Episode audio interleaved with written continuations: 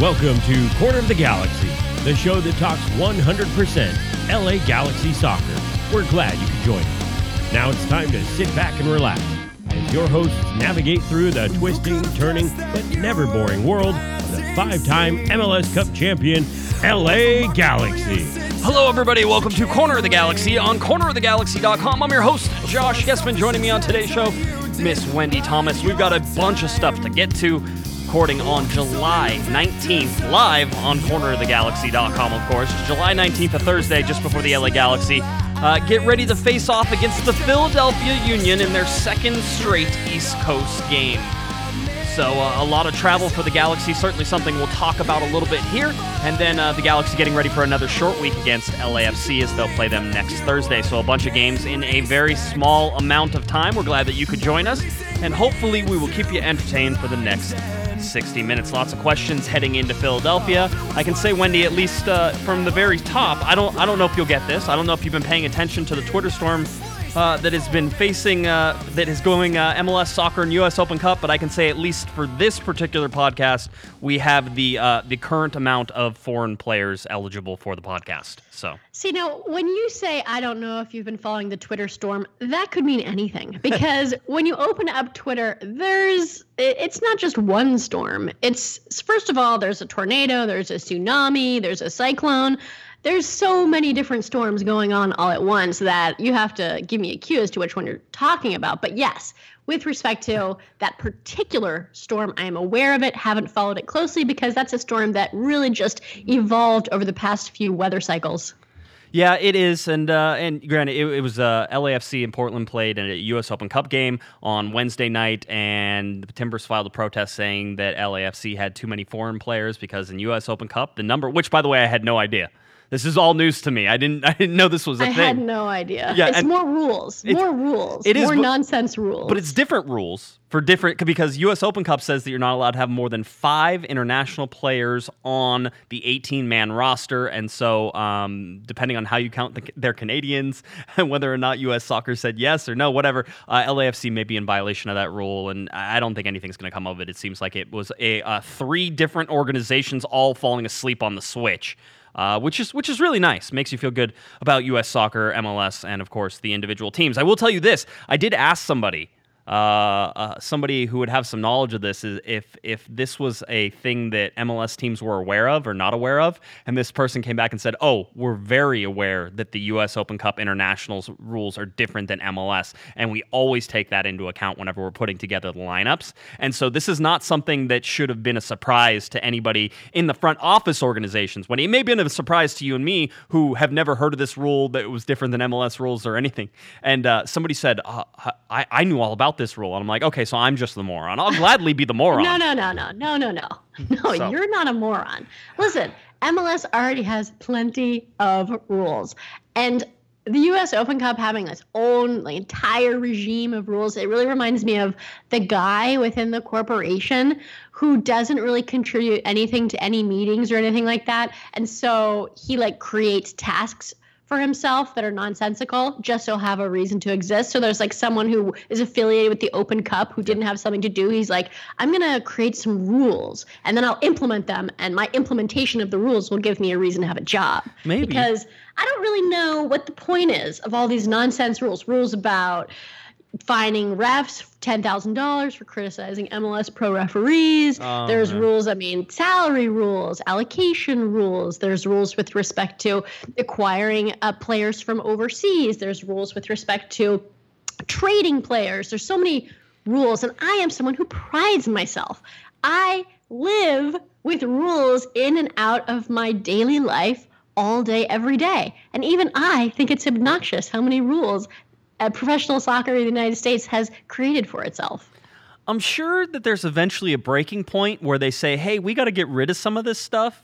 But I don't yeah. think we're there yet. Right now, it's just layer upon layer. Which, by the way, gives me a job. Like you know, a, let's put it in quotation sure, marks. Sure, gives gives yeah. me a job because it's my job to know all these rules, and then I sound smart and can relay them all to you. But I was caught sleeping at the switch on this one. It will not happen again, though. Next year, I will be the first one to remind like, everybody. Increase, why don't we just increase the salary cap to like seven million dollars per team and and abolish all of the salary cap rules. What would be? Well, give me a reason why that's a terrible idea. You'd still need designated player slots for that, even if you made it seven million dollars, because you know you look at okay. Toronto FC, who has a, a ridiculously high, uh, you know, paying all their DPS six, seven million dollars each. Um, so they would be over the salary cap, uh, which I'm for, by the way. I am for raising the salary cap and still keeping the designated player, you know, sort of uh, responses. And I would probably get rid of max budget and just let them pay everybody except for these three players under the cap and yeah. that that works for me. It makes it makes life simpler, but you're still going to have international slots that you have to deal with. You're still going to have all these other things that you are going to deal with. Um, so I mean, you can you can it makes sense, Wendy, which means it absolutely it won't happen. All right, not any times. So, uh, anyway, yeah. all right. So we go through that. Uh, coming off the LA Galaxy, a 3 2 win over the New England Revolution. If you caught my show on Monday with Mr. Kevin Baxter in transit back from Russia and now apparently still alive, he was pretty sick for a while. Uh, it was just me on, on the Monday night show. Um, and I think I, I, did a pretty good job of breaking down this game. In fact, broke down the goals. But uh, Wendy, I'll give you a chance to, to weigh in on it so that way we can have a little bit different perspective. Maybe you see things completely different than me. But 3 2 win, you get all three points. Uh, you, you lose Ashley Cole and you lose Perry Kitchen for the next game. Um, but overall, I think everybody's kind of happy they got the three points. Mm, I don't. I mean, so I ex- I had a fabulous time watching the game. I was watching it over at Common Space Brewery in Hawthorne. Um, shout out to Josie, who I believe has an ownership interest in that brewery. It's fabulous, wonderful. At Leslie's birthday party, they had a huge screen showing the Galaxy game. Nice. Tons of Galaxy fans. Everyone was having a killer time. However, I thought the Galaxy were pretty terrible. And that was a straight up highway robbery on the New England Revolution. Well, there is no way we should have won that game. We literally, I mean, Chris Pontius, man of the match. Holy moly, Chris Pontius, you are having yourself a year at MLS because you, I mean, he is, Chris Pontius is the exact like yeoman player career MLS player. He is uh, your Mike Magee, your Jeff Larentowicz, your your MLS guy who was having himself a very fine year playing soccer for the LA Galaxy. But really, our performance was not good. So not. I mean, I'm thrilled we got the points. We didn't deserve them, yeah. but I'm thrilled we got them. Not happy about Ashley Cole getting a red. I understand he was frustrated. Uh, it was a very frustrating game. He had one unbelievable.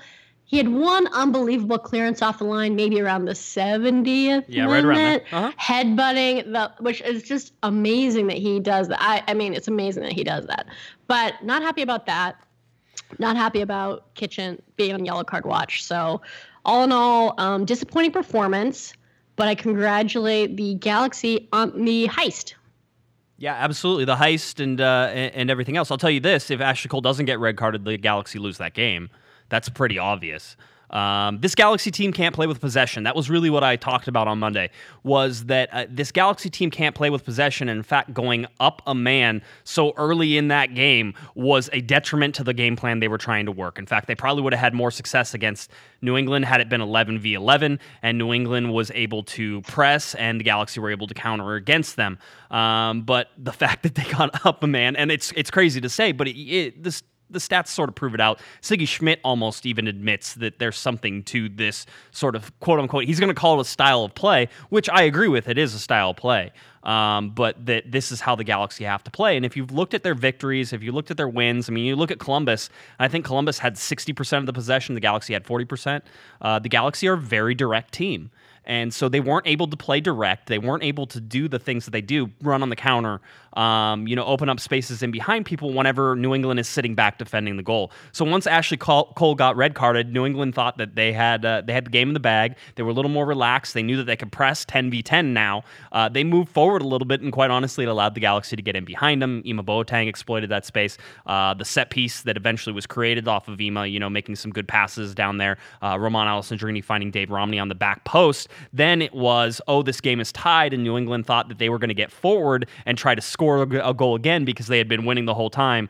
Um, and what you see there is the Galaxy able to get in behind and you know certainly get lucky um, from Giovanni Dos Santos either on purpose. Let's say it was on purpose, on purpose swinging and missing that ball. Let's what give give the guy some credit. On, all right, on, that give, is not. He did it on first purpose. Of all, first of all, I think it's that third goal came out of nowhere. And I was literally sitting next to Hugo, who is Juice uh-huh. on Twitter. A lot of people, you know him. I was literally sitting next to him watching the game. The Galaxy, even it up. And he literally says, What if they score a third goal? And, and then seconds, seconds after he says that, they score the third goal. I was like, Holy moly, what are you, psychic, man? That was shocking. That came out of nowhere totally unintentional from Giovanni Dos Santos. Definitely not an on, intentional dummy. Totally on purpose. Absolutely. Uh, no, yeah, You're whatever. giving mm. him a lot of credit. Uh, hey, there's people who say that I'm too hard on him, so let's just give him this one. Why not hand it over? Say, Gio, that was some fine magic you pulled off there. Good job. Um, so yeah, no, I mean all those things these come in, but really without Ashley Cole getting red carded, the Galaxy have no chance in that game. New England stays back, uh, they defend, and everything sort of happens the way that it happens. Um, the Galaxy are not a possession team; they can't be. They're a direct team. That's why Zlatan Ibrahimovic is so dangerous on this team. Is they're able to play directly to him, and he can score goals. Now, granted, no Zlatan again in this game, and we talked about it on Monday. It was strictly because Sigi Schmidt said uh, Zlatan ain't playing on no turf, and that's a paraphrase. Yes. That's not a direct. And I uh, 100% agree with that. I do not think that someone who's 36 years old who suffered a horrible knee injury maybe 18 months ago should be going anywhere near New England's rug or Portland's or Seattle's. I don't. I don't think. Yeah, Ga- I, I, think that's. I agree with that decision. The, the, Galaxy only have two more games in the regular season, and Sigi says he'll play on in the playoffs. But in the regular season, only two more games. Once at Seattle, once at Minnesota. Um, he shouldn't make either of those trips, as far as I'm concerned. So um, you'll see what happens though as you get later into the season. The problem is that Minnesota game is like the second to last game, Wendy. So if the Galaxy really need points, is Zlatan not going to go to Minnesota? Which, by the way, I don't. That's where Baggio Husidic like broke his leg. That is a year ago. Yeah, Jelle Van Damme got hurt in that game as well on the turf and criticized that turf. Yeah, there was a whole bunch of bad things that happened uh, during that game and and everything that happened. So yeah, it is it is certainly there. Um, it's funny. Uh, Mike Mike Gray, who's in the uh, chat room, was talking about Gio, and he says, and he's screaming in all caps. Of course, I can read his sarcasm. He goes, "It was a dummy, 100% intentional." Uh, from Giovanni Dos Santos on that, um, and I think people are playing off the word "dummy" on that. I just that maybe that's me. Maybe that's my someone's bias. Maybe Someone, the, someone's a dummy. Maybe that's my bias showing through, Wendy. I don't know, but uh, however it looks. But uh, you look at the Galaxy and the amount of possession that they had in this game: 63% um, to New England's, you know, 30. 97%. Um, and whenever you look at that, you can see the problem the Galaxy have whenever they have possession. They can't play possession. What happens when they play possession, Wendy? They give the ball away. What happens when they give the ball away? They get scored on. Um, all of these things happen, and you can almost predict them. So if you're looking for one of the reasons the Galaxy have been rather successful on the road this year, they're 3 3 and 3 on the road, Wendy, 12 points.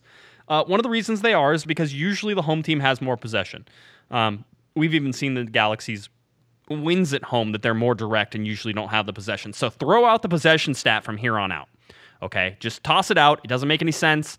Um, it, this Galaxy team, it doesn't work right now for what they're trying to do and how they move the ball.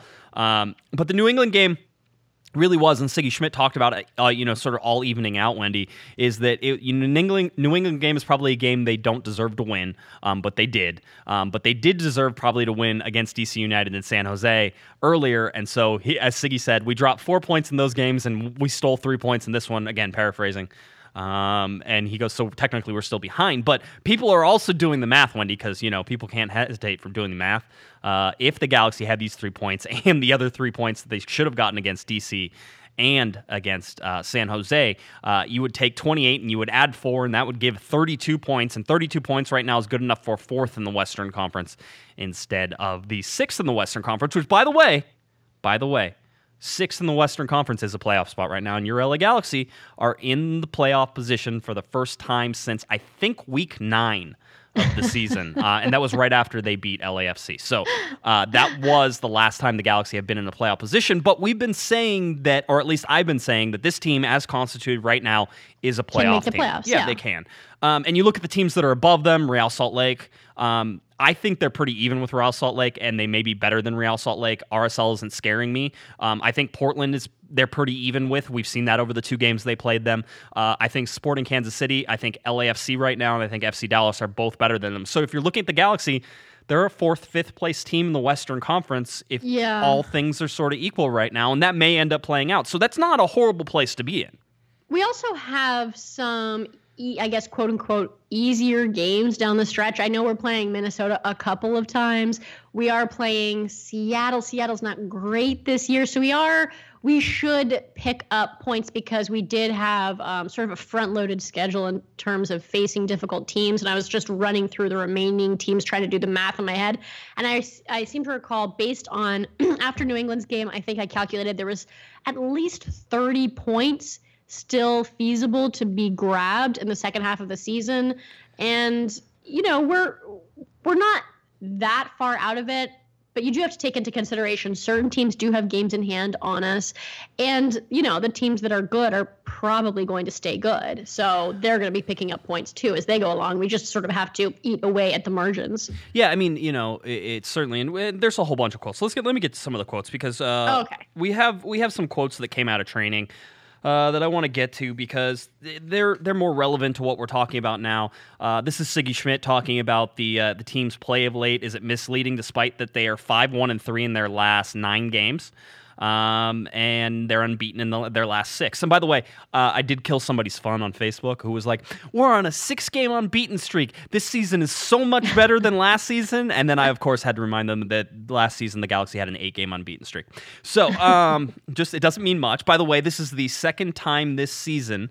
Uh, this is only the second time this season the Galaxy have had back to back wins, uh, and they're going for the first time this season where they've won three in a row. Um, so if they go to Philadelphia and win, that will be the first time this season that they have three wins in a row. And that is a very realistic possibility with how Philadelphia has been playing as of late. Not great, not horrible.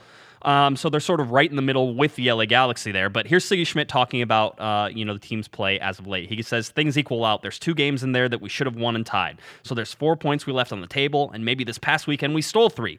So we're still behind where we should be. Things have a way of over time of evening out a little bit for us. I'm not disappointed with how we're playing. We're realizing and we're recognizing what works for us, and that's code for playing direct.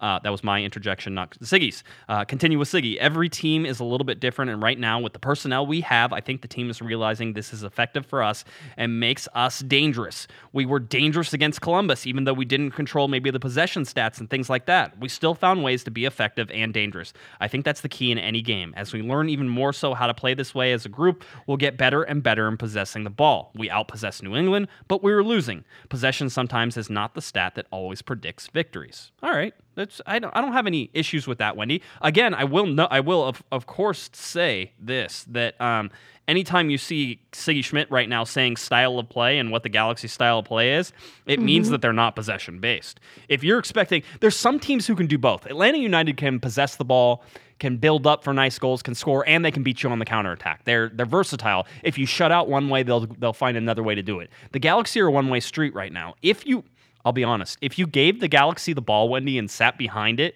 you would you would beat them.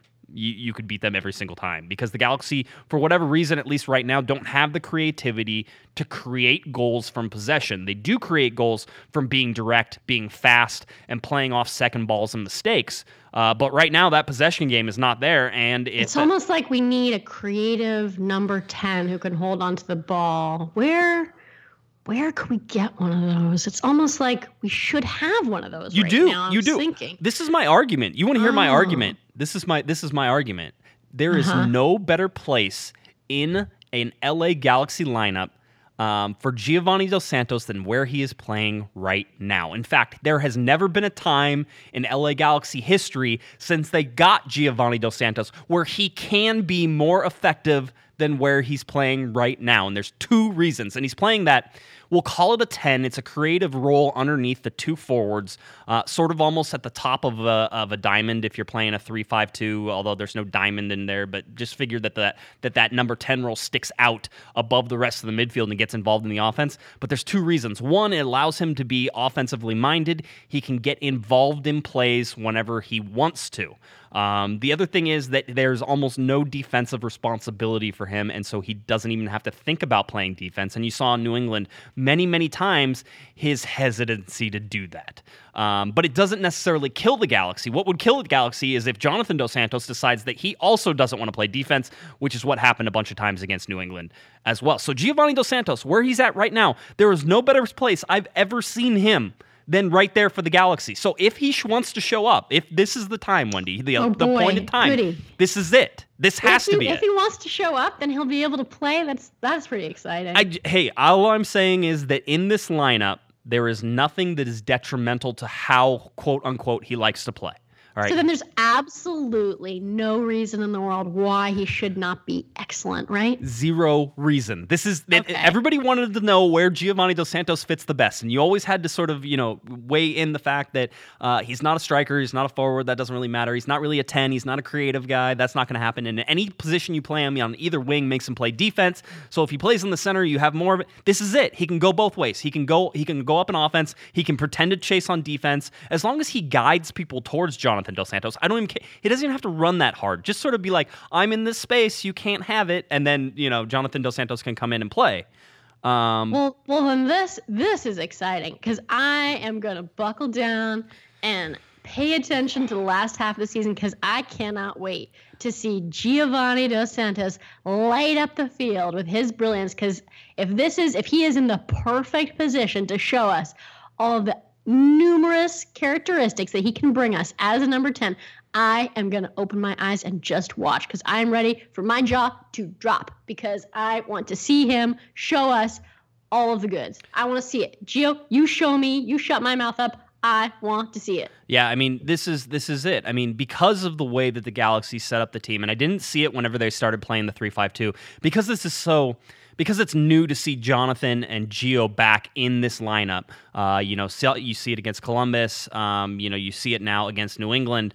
Um, you're going to see it against Philadelphia. And the fact that Sigi Schmidt, even whenever there's substitutes to be made, is not going back to, you know, a 4 5 1. He's sticking with a 3 5 2. He's really trying to force that formation so that way the guys get used to it and comfortable in it. And I'm fine with that. I like that. Um, even with the personnel changes that are going to happen with Carrasco not being as good as Perry Kitchen, uh, even with, uh, you know, uh, I think Dave Romney probably moving over to the left hand side and maybe uh, Williams coming in and playing that right hand side. Um, however, they figure out how to do it. Sig Schmidt's gonna probably stick with the three-five-two again and expects Zlatan Ibrahimovic to be, you know, part of that as well. And even when he wasn't, you know, it's Romain Alessandrini up there with Ola Kamara. Um, and the first Chris Pontius goal happens because of two good runs from Alessandrini and and from um, excuse me Ola Kamara. So you're seeing this Galaxy team start to understand the formation that they're playing in, and that comes from Sigi Schmidt being stubborn about playing it over and over again. And part of this now is that Giovanni Dos Santos sitting in that 10 role, the one where Bradford Jamieson was, didn't have a ton of success. He can be effective in this role. This is, if there was ever a formation set up for his success, it's this one now. So, I mean, really, anybody who says that you know it's coaching or that you know that the Galaxy have never been able to find the right spot for Giovanni Dos Santos, well, you have to stop that now. Uh, Gio is in a place where he can be successful, and he's with a bunch of offensive weapons now. I mean. Imagine the Philadelphia Union. You're going to have to worry about Chris Pontius. You're going to have to worry about Romain Alessandrini. You have to worry about Zlatan Ibrahimovic, Ola Kamara, and Giovanni Dos Santos. And you may laugh that people aren't ever pay attention to Gio, but he's going to be involved in that offense, and they're going to have to pay attention to him. So that if he wants to be then yeah yeah, if, that, he, if, if he feels the desire to do so, then he will be involved in the offense. If he doesn't feel it, then he won't. Yeah, and, and by the way, this is not me saying that he will ever be worth the amount of money the Galaxy have paid him, because quite honestly, he would probably have to score in every single game from here until the end of his contract for him to be worth the amount of money that they that they uh, paid for him over these contract years. Um, so that's that's not the thing. But the thing is that if Gio can get going, Wendy, then this Galaxy team becomes not a fourth place team in the Western Conference or a sixth place team in the Western Conference. It becomes a second or third place team in the Western Conference. If of course, we always have to caveat if the defense can also fix its, its issues, its continued issues.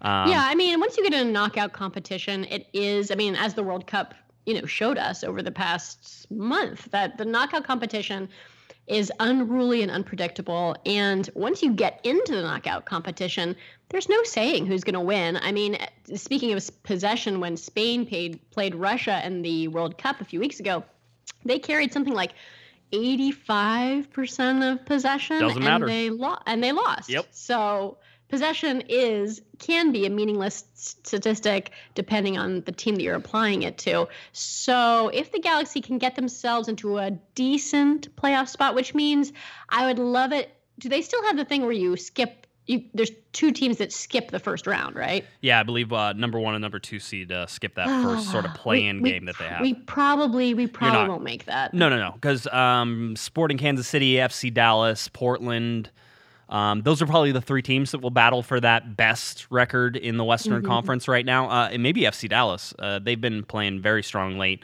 Uh, Sporting Kansas City's taken a little step back, but not horrible. Um, still a very good team in the Western Conference. There are there are two good teams in the Western Conference, probably SKC and, and Dallas. Um, so that makes sense. And then the Eastern Conference has you know five or six probably good teams. Um, so how whoever gets into the playoffs in the Western Conference is going to get an easier time to MLS Cup. Um, that very well could be anybody who finishes sixth through first. We know that uh, that's a thing that happens in Major League Soccer, um, and so we'll see. We'll see how it goes. Um, let's get to Ashley Cole talking about um, the game because we always like to hear My from man. Captain Cole. Uh, Ashley Cole says. Um, if you want to win championships, you need to win ugly sometimes. The last game was like that. We're not complaining about the results, but yeah, I think you want to be very critical for sure. We can and should be playing better, but at the end of the day, it's kind of a results based sport. Whether you're playing the majors and not winning, people judge you on winning. It is ugly at the moment, but we're winning and climbing the table, which is what we want to do. We've had kind of tricky away games, different surfaces. I'm not making excuses, but we came out of that last game very happy. It was ugly, but now it's about picking up points. What we did was not at, was not as we planned, but at the end of the day, we came away with a victory. So uh, again, just sort of the guys talking after training about different thing um, and, and seeing how it goes. So uh, that's what you have for this LA Galaxy team now. Is okay. So you played bad at the beginning of the season, Wendy, and you didn't get any results out of it. Uh, you had some games that you probably should have won, but you didn't get any results out of it. Uh, now you had a game that you certainly didn't deserve to win, but hey, take the three points and shut up. Okay, you get on the plane, you drive, you fly back to Los Angeles, you spend a couple days here, you train, you do all that stuff, and then you get back on the airplane and head east for Philadelphia. That is what the Galaxy did, by the way. They did not stay on the East Coast. I know some people had theorized that was happening. Sigi Schmidt, a big believer in sleeping in your own bed, is 10 times better than sleeping in a hotel room for a week. So uh, they'll do that and travel. Now, uh, apparently, according to Twitter at least, as I was uh, chasing everything down, it seems that uh, somebody, uh, not necessarily a Galaxy fan, but somebody who knew that the Galaxy team was on the flight with them, uh, flew to Philadelphia uh, and said, "Hey, the LA Galaxy team was on my flight," and t- and and tagged Zlatan Ibrahimovic on it, which means probably and most likely, and we've already theorized in this, that Zlatan Ibrahimovic will be available in Philadelphia for that game. All right. Of course, you know. Well, I mean, they have a real field, so of course he will. Yeah. Well, and that was sort of my argument on Monday. I'm like, because there were a bunch of New England fans complaining that Zlatan didn't show up, and I'm saying that's fine. Build, put real grass in, build a soccer-specific stadium. Zlatan Yeah. will be happy to show up. Yeah. By the way, the ownership of the New England Revolution has tons of money. They own the New England Patriots. They could easily build a soccer specific stadium. And I know lots of complaints. Oh, it's hard downtown, permits, da da da. But I don't care. blah, blah, I don't blah, care. We have a soccer, soccer specific. I can't say specific. Yeah. Specific stadiums in Los Angeles. There's lots of city centers. You could do it, New England. So once your owner, once Robert Kraft decides to pull his head out of his tuchus and build a soccer specific stadium, then you get to have Zlatan Ibrahimovic. Yeah, it's it's very simple. Also, I want to pull from the New England game. The chat room reminded me, and yes, we can absolutely talk about this.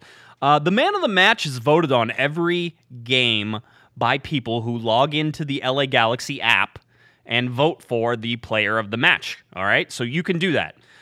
I would just like to point out that I don't know who's voting, although I, you know, this is a fairly predictable result whenever you say it. But um, if you would imagine, Wendy, the guy who scored two goals, one of them brilliant goal, uh, Pontius. Chris Pontius had a brace. Um, you know, played played unbelievable. Uh, Amazing. Yeah. What a season he's having. what he's Amazing. listen, regression to the mean on him. All right, don't be surprised if he doesn't Oh, score I for the rest of the year. But he's been But playing really good. nice. It's nice to for him for you know someone who's a real journeyman to have himself a nice little run. Yeah, and certainly, and certainly, somebody uh, I had I had commented. Somebody on Reddit argued with me about Chris Pontius and how he sucks, and so I just like to remind him of his stats all the time. And I did that on Monday, uh, and they responded back and said thanks for the shout out. So uh, still gonna still gonna harp on that every time you tell me. I mean, the guys over at LA is our house still will never forget. I will never let forget that they thought Ashley Cole was horrible uh, during his Oh. first couple seasons with the Galaxy. So, so yeah, that's how it goes. Consumed. But anyway, man of the match. All right. Listen, I know it's a fan vote. I would expect the fans to be a little smarter about this. Uh, Chris Pontius did not win man of the match. In fact, it was Jonathan Dos Santos who won Oh man of the match. goodness. And then, of course, the LA Galaxy have to go out there and say the man of the match, as voted by the fans, is Jonathan Dos Santos, which makes them look foolish. Um, you know, And to the fans who actually watched the game. r- right? Uh, You couldn't you couldn't watch that game and conclude that anyone other than Chris Pontius was uh, No. man of the match. No, Oh, no, well. it, it was very good. So I, I would just I would implore people to be a little bit smarter with their with their fandom votes for this stuff. It doesn't mean anything, um, but you know I'm still very sort of I don't know gun shy about the Galaxy in uh, in 2016 whenever they decided that the media would no longer vote, and it's not the fact that the media didn't get the vote. We and which we usually do on the MVP of the year. But they decided to make it a fan vote and the fan vote had Giovanni Dos Santos winning in 2016 as the as the the, the team's MVP and it was nowhere near Giovanni Dos Santos. Um, in fact it was Jelle Van Damme who would have been voted the defensive player of the year and the MVP and that would have been the first time it happened in Galaxy history. And if the Galaxy would have voted, if the press would have voted, I'm fairly certain that Jelle Van Damme would have carried it in a landslide. Um, so it, it's manipulative in the way that they sort of choose and decide. So this year, it's unlikely the media is going to get the vote. Um, because the Galaxy are playing better, um, and so they'll allow a fan vote again. And they knew that if they did put out a fan vote, by the way, or at least this is my theory, they can always argue with me. They knew that if they put out a fan vote, that Giovanni Dos Santos would win it last year right? And they knew that, that they couldn't let that happen because that was he didn't have a great year and the Galaxy were horrible and he was not the MVP. He shouldn't have been. Um, so that's that's all the things that they go into this. If you want to dig in behind all of this, so that's what I'm saying is that in man of the match, you kind of know with these popularity contest votes of what you're going to get when you get it.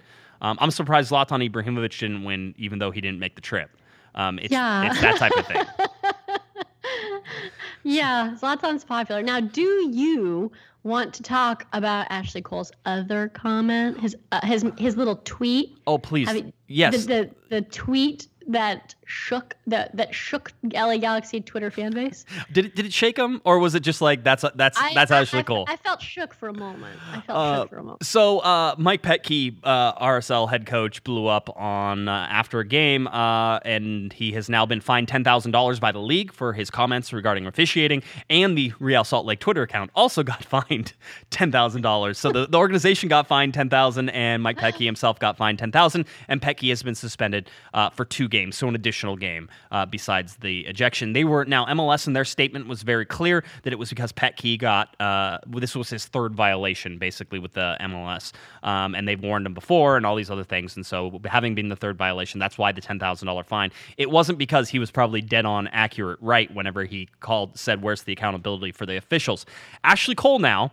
Uh, we sent Larry Morgan out there. Larry Morgan writes for Corner of the Galaxy. I sent Larry Morgan out there. I said, "Hey, see if Ashley Cole will talk." This was on Tuesday, and he goes, "Uh, he might not." I go, "Yeah, but try." I go, "Cause I have a feeling he wants to talk about this, so so let's do it." So Ashley Cole, after that whole thing, put out a tweet that said, "Hey, I'll pay Mike Pe- Mike Petke's fines." Right, so I don't know if that's still the case, but ten thousand dollars. He's sort of like, "Whoa, calm down, MLS."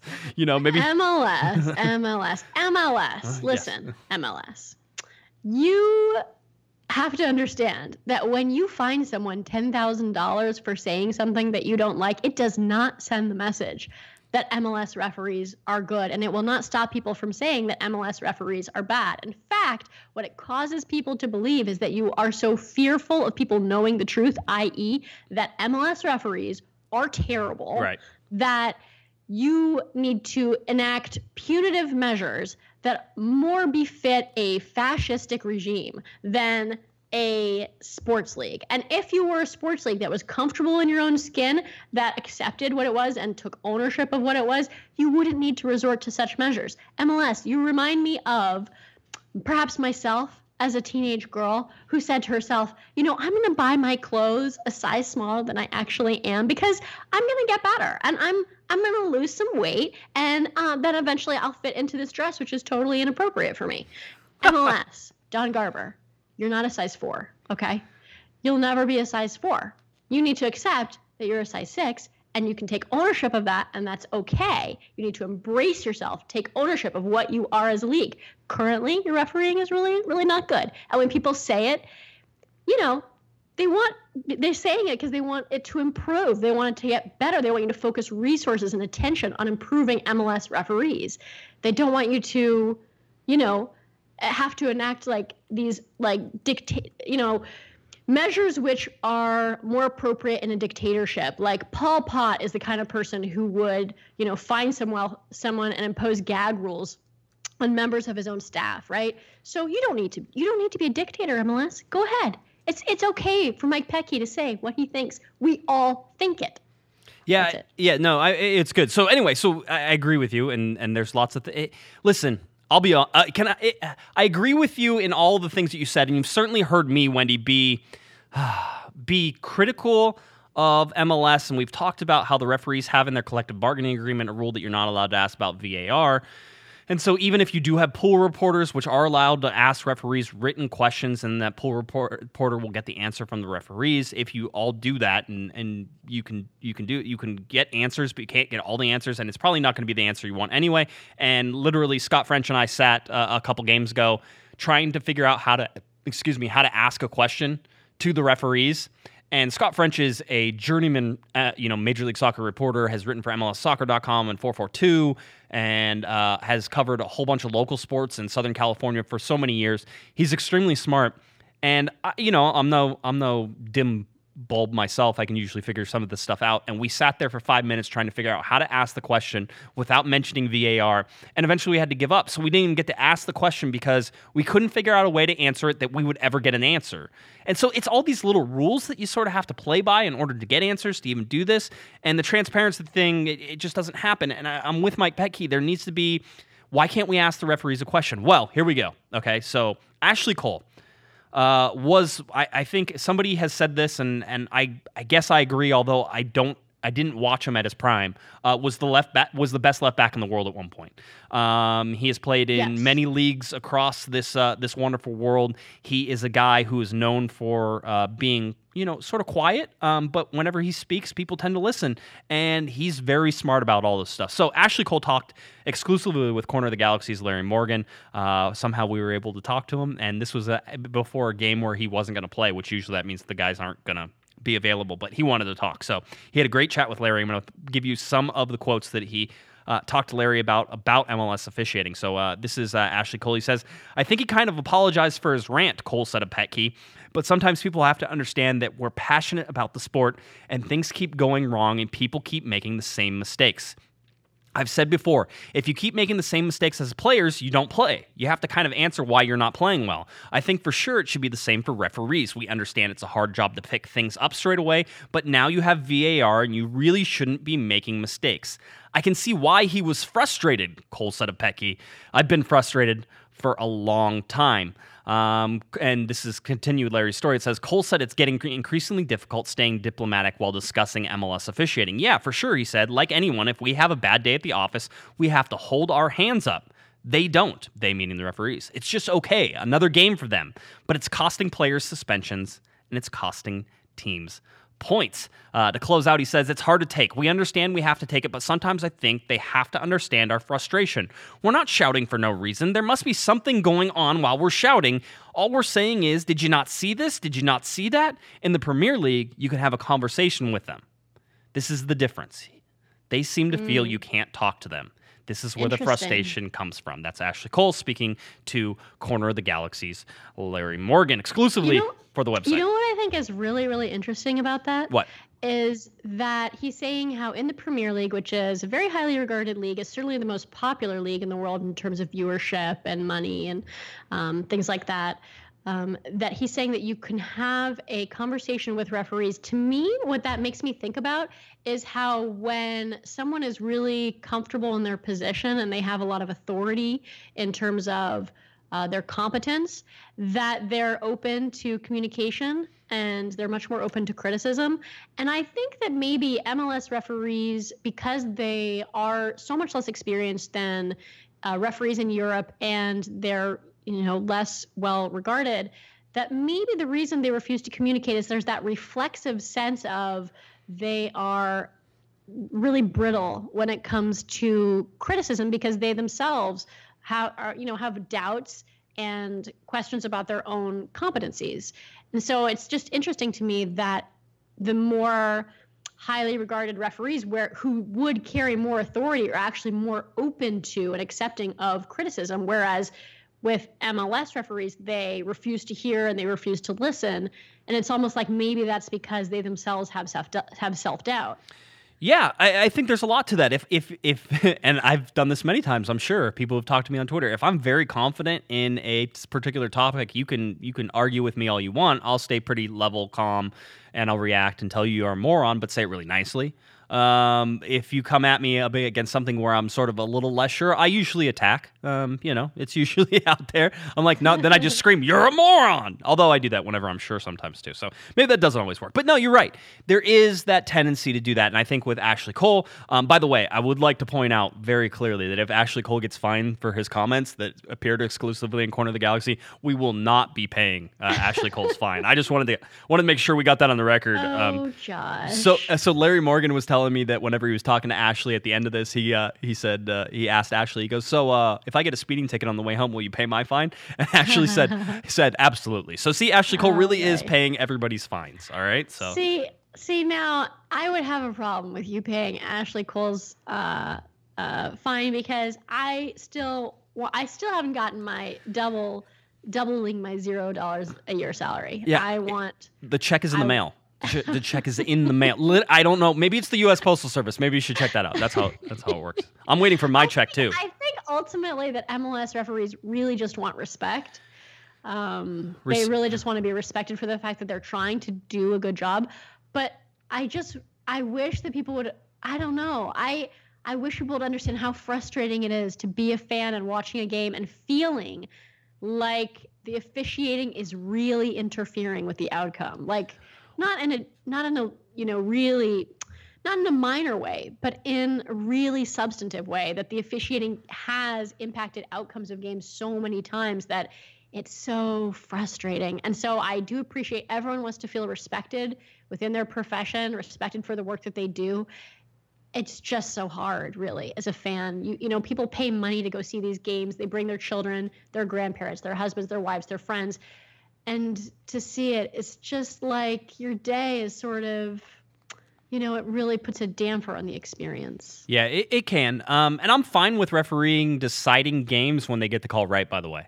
Um, that's fine. You can you can there were several calls this week that were like referees were afraid to make the call um, especially in that Atlanta Seattle game, which was nuts. There should have been a couple red cards in that game and some penalty kicks, and like apparently VAR was just like, nah, we're good. You know, uh, we don't need to do that. No, it's you know, it's fine. All these things that would that sort of come into it. Um, you know, as a side note, Wendy, I'm bothered today, and you know, this has nothing to do with the galaxy, but I'm I'm hungry. Ooh. I'm hungry Ooh. right now, and the reason I'm hungry is because I went to Subway earlier today. Um, to get a sandwich. And I, I, agree that Subway is not the best place to get a sandwich. That's that's not really the the, the point of the story here. Um, but I was hungry. I went to Subway what what do you know Subway for? I mean, if you go to Subway, what do, what do you sandwiches? You're getting sandwiches, and sandwiches are usually on on bread, correct?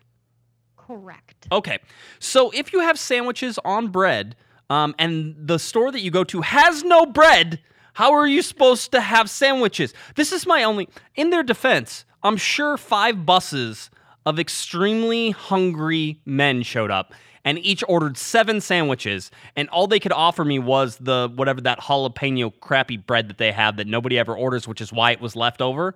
Um, but yeah, so I haven't eaten, which means I'm going to be moody for the rest of the show, and it's because Subway, who is known for their freshly baked bread, Wendy, didn't have any bread. That was it. I just I just wanted to throw that out there. Oh, Josh, Josh. Usually I'm the person who has diatribes on this show. I feel like Josh mainly avoids diatribes, but that was a totally irrelevant diatribe. You went like full Wendy mode there, I think.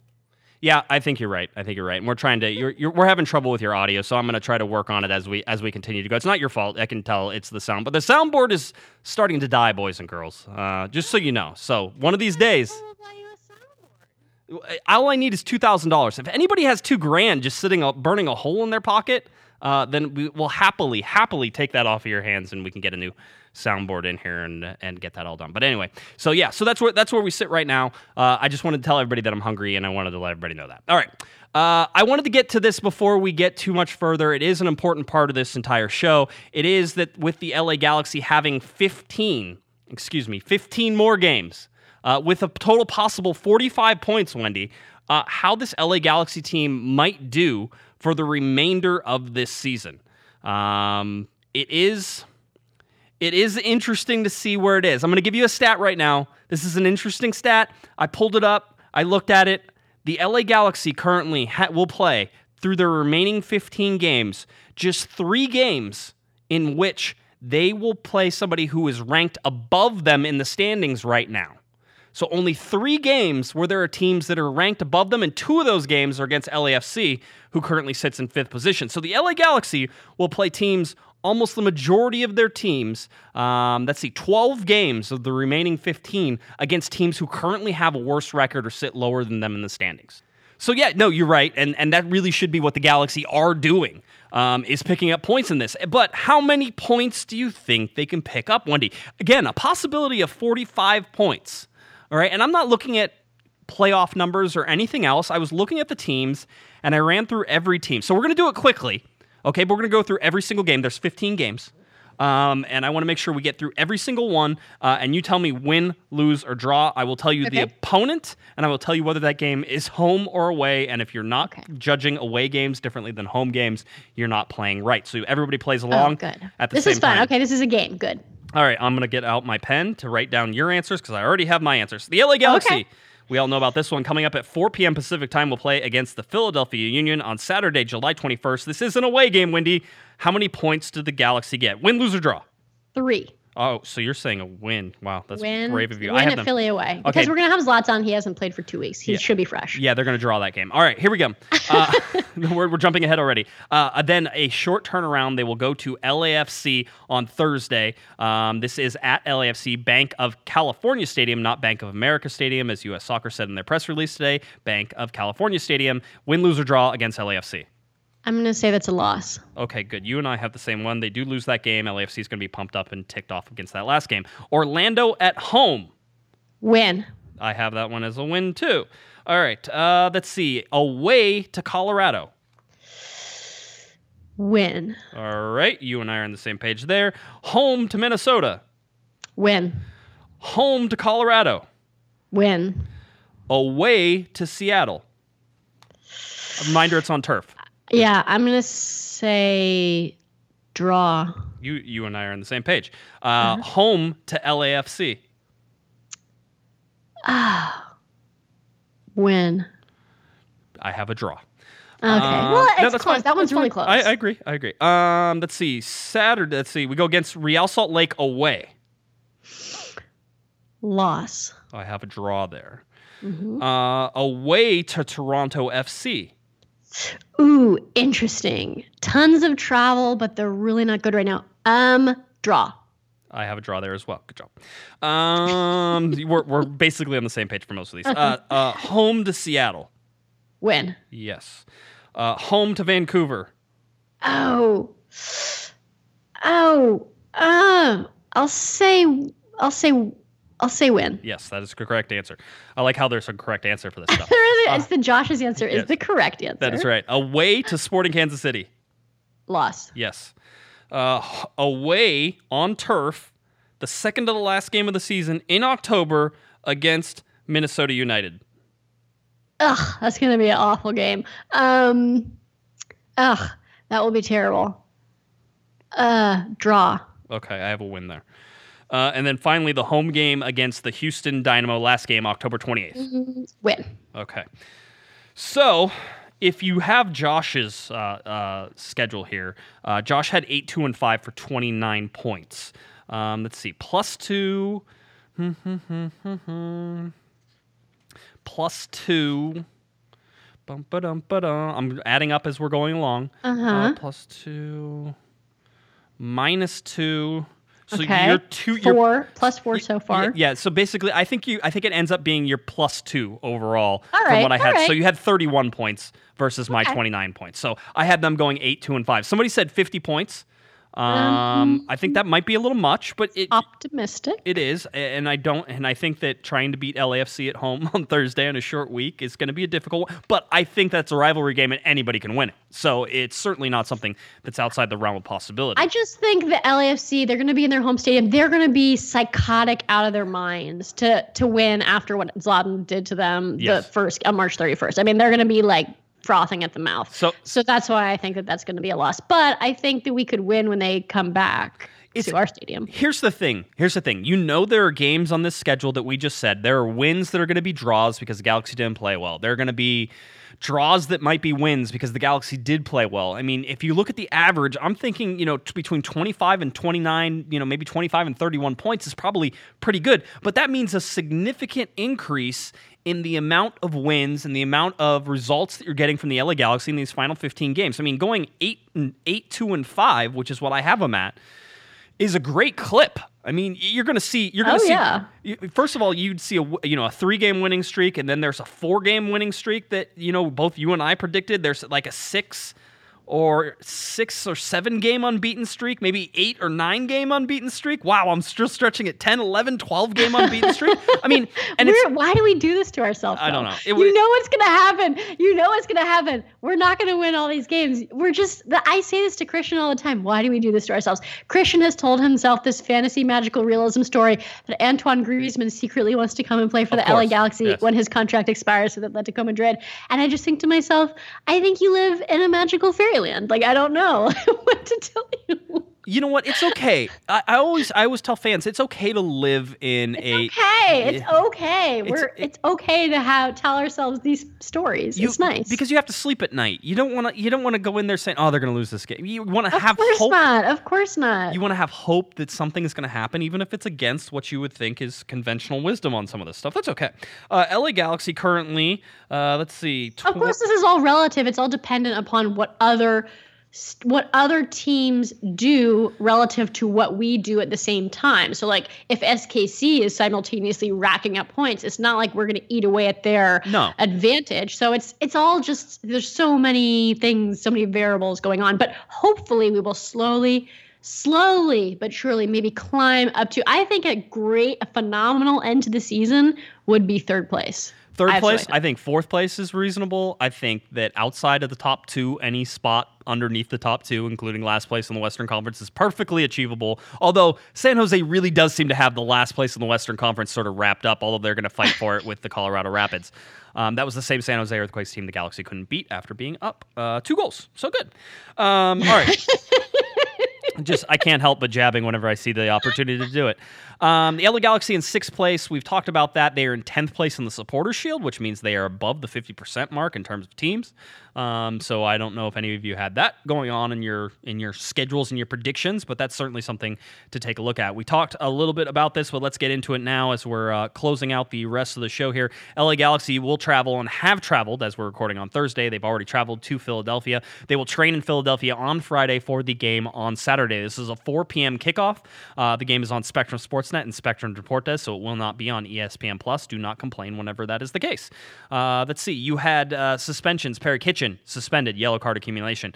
Uh, Ashley Cole suspended, uh, two yellow cards in the ejection from the last game. So uh, there will have to be substitutes that get put in there in order to make this Philadelphia game uh, and the LA Galaxy roster a whole thing as they move forward. Uh, Philadelphia 7 9 and 3, 19 games played, 24 points. They're seventh in the Eastern Conference right now. Wendy 15th in the Supporters Shield. LA Galaxy 8 7 and 4, 19 games played, 28 points.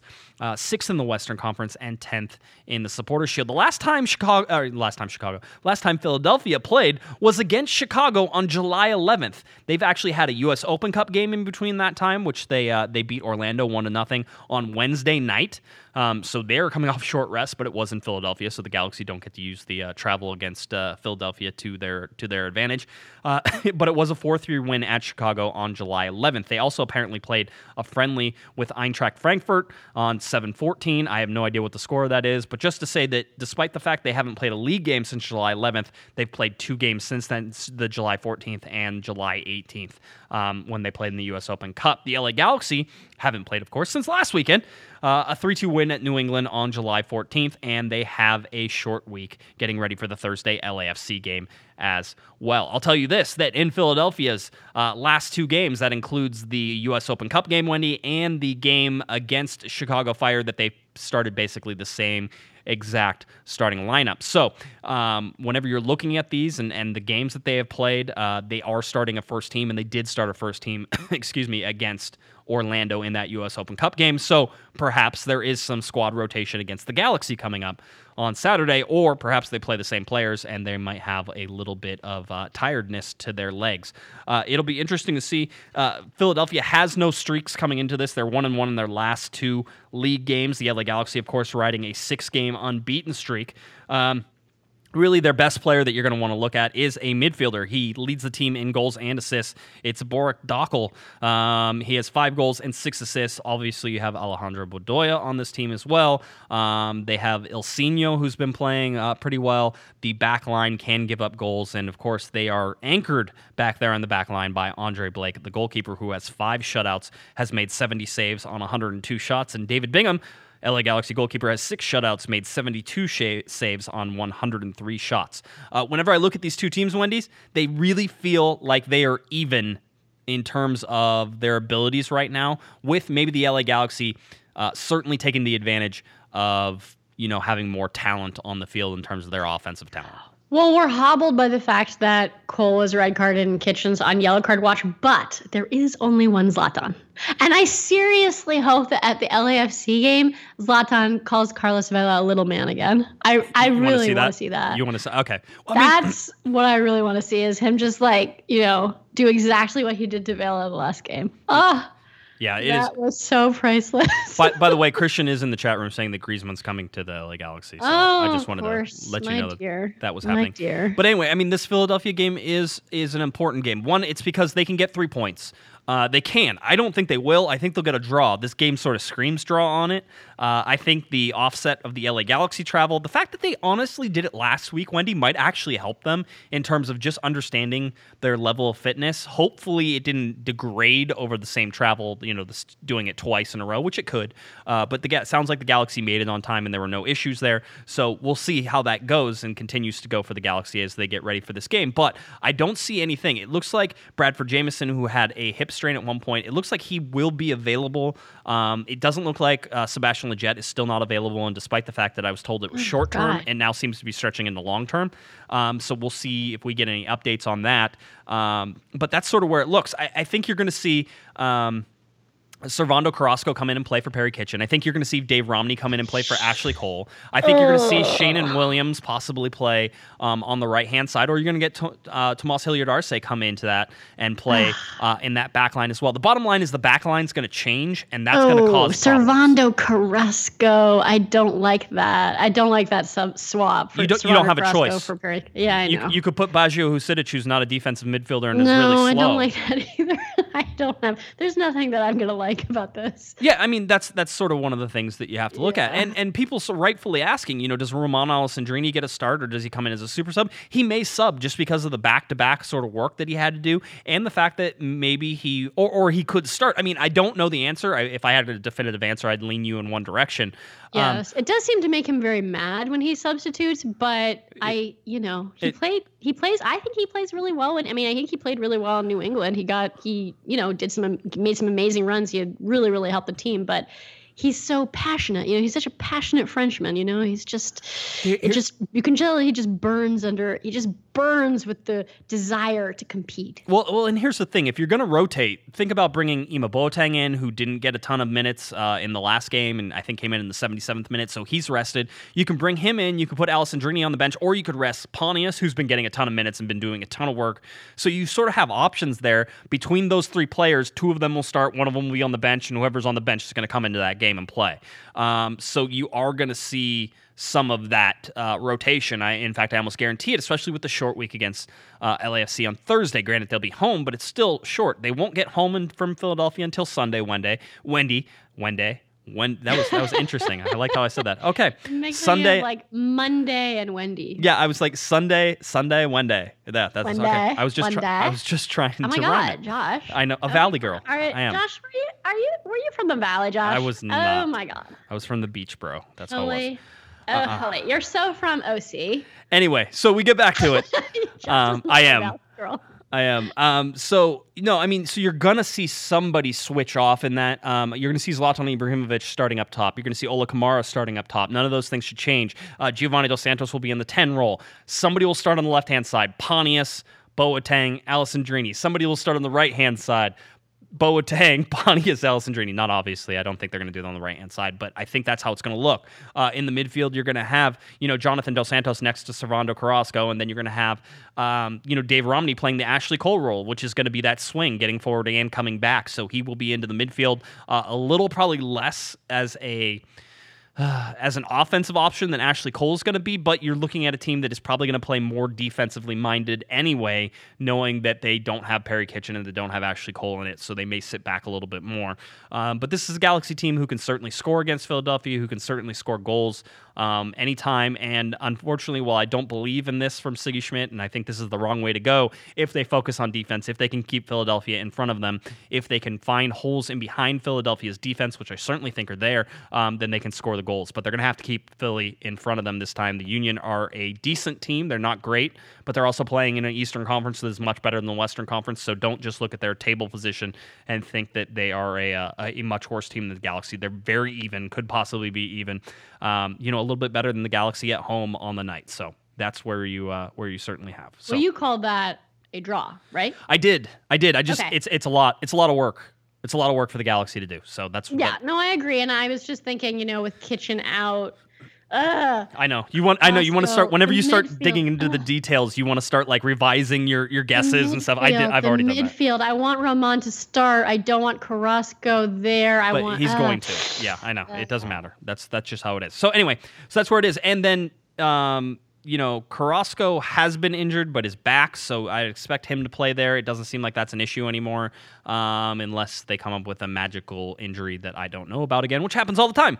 So uh, that's how it goes. But Zlatan at least looks like he was on the flight this time. Um, although I swear, Wendy, I don't know if I'm crazy, but I swear I saw him in the video that they had at the Galaxy traveling last week, and I was like, oh, he traveled for sure. And then they're like, oh, he didn't travel. I'm like, so did he just go to the airport and show up for the video? Which, by the way, I would totally do if I was the Galaxy. I'd be he's like, so no, he's just so close to his teammates that he wants to get them to the airport and hug them and say, you know, have a safe trip. Yeah. No, no, no. It, absolutely. That could have been it. I, I have no idea. Maybe I was seeing tall Swedish strikers. Um, mm, I see tall Swedish strikers, strikers in my sleep. I'm sure you do. Absolutely. All right, uh, let's go ahead and, uh, and close this one up. Uh, the LA Galaxy again face off against the Philadelphia Union uh, coming up on Saturday. It's a 4 p.m. kickoff time on the West Coast, 7 p.m. kickoff time on the East Coast. Spectrum Sportsnet, Spectrum Deportes is where you can find it. That means an early night for everybody on Saturday. So go out, find your watch parties, uh, enjoy your time out there, and then of course back for a short week, a very short week as the LA Galaxy face off against LAFC at Bank of California Stadium. Uh, first time the Galaxy play there. My first hopeful trip there, as long as they approve my credential, which they should. Um, so I will be there covering that game as well on Thursday, and then the Galaxy will play Sunday against Orlando. So a lot of soccer coming up. Our schedule for live shows next week looks like our live show is going to be on Friday night. So after the LAFC game on Thursday, we will be back on Friday, and I'm hoping to have Mr. Kevin Baxter, uh, the panda himself, back from Russia, uh, rested panda! and well enough to come back on the podcast. So we will see if uh, if all that happens. That will of course happen on Monday if it does. All right, Wendy, that's it. Anything else you want to get to before we uh, get on out of here? Nope. All right, tell people where they can find you. You can find me at Corner of the Galaxy in American Soccer Now and on Twitter at Bards Blonde. All right, if you're looking for me on Twitter, it's at Jay Guesman, J G U E S M A N, and of course at Galaxy Podcast. That's a great place to find me, and certainly some place where uh, you can find all of our information. Also, go to the website, cornerofthegalaxy.com, where you can get our live shows, uh, you can get our podcasts, you can get our articles, and everything else. All right, that does it for us. Another busy week for the LA Galaxy, about to get a lot busier. Game on Saturday, game on Thursday, game on Sunday. Uh, good luck to everybody who is uh, traveling out to Philadelphia. I think there might be one or two of you. Be safe. We'll see you whenever you get back. All right, for Miss Wendy Thomas, I'm Josh Guesman. You've been listening to Corner of the Galaxy on cornerofthegalaxy.com. Have a great one, everybody.